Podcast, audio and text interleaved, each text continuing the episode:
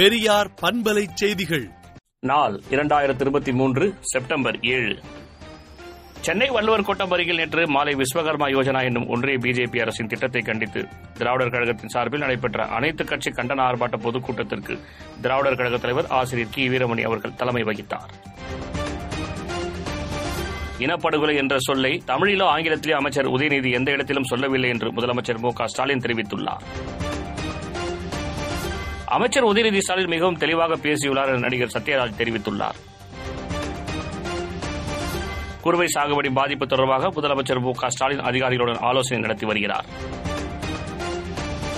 சாலை மற்றும் மேம்பால திட்டங்களை காணொலி காட்சி வாயிலாக முதலமைச்சர் மு க ஸ்டாலின் திறந்து வைத்தார்.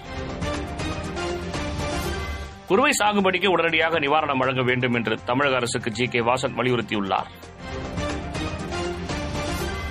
தன் மீது தொடுக்கப்பட்ட வழக்குகளை சட்டப்படி சந்திக்க உள்ளதாக அமைச்சர் உதயநிதி ஸ்டாலின் தெரிவித்துள்ளார். அன்னபாகிய திட்டத்திற்கு மத்திய அரசு அரிசி கொடுக்க மறுத்துவிட்டது என கர்நாடக முதலமைச்சர் சித்தராமையா குற்றம் சாட்டியுள்ளார். இது மக்கள் இயக்கம் என்றும் வரலாற்றில் ஈடு இணையற்றது என்றும் காங்கிரஸ் தலைவர் மல்லிகார்ஜுன கார்கே கூறியுள்ளார்.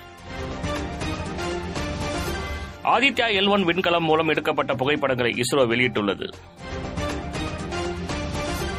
வால்பாறையில் கனமழை பெய்து வருவதால் ஆறுகள் நீர்வீழ்ச்சிகளில் தண்ணீர் வரத்து அதிகரித்து வருகிறது.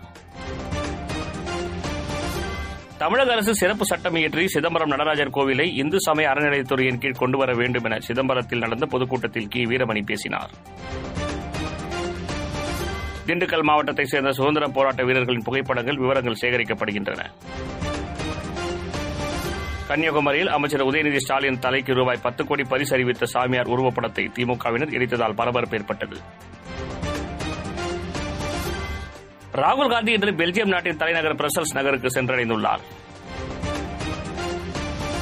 வடகொரியாவிற்கும் ரஷ்யாவிற்கும் இடையே ஆயுதங்கள் சப்ளை தொடர்பான பேச்சுவார்த்தைகள் நடந்து வருவதாக தகவல் வெளியாகியுள்ளது. மியான்மரில் லேசான நிலநடுக்கம் ஏற்பட்டது. இது ரிக்டர் அளவுகோலில் நான்கு புள்ளி நான்காக பதிவாகியுள்ளது. விடுதலை நாளேட்டை விடுதலை டாட் இன் இணையதளத்தில் படியுங்கள். பெரியார் பண்பலை செய்திகளை நாள்தோறும் உங்கள் செல்பேசியிலேயே கேட்பதற்கு எட்டு ஒன்று இரண்டு நான்கு ஒன்று ஐந்து இரண்டு இரண்டு இரண்டு இரண்டு என்ற எண்ணுக்கு பெரியார் எஃப் நியூஸ் என்று வாட்ஸ்அப் மூலம் செய்தி அனுப்புங்கள்.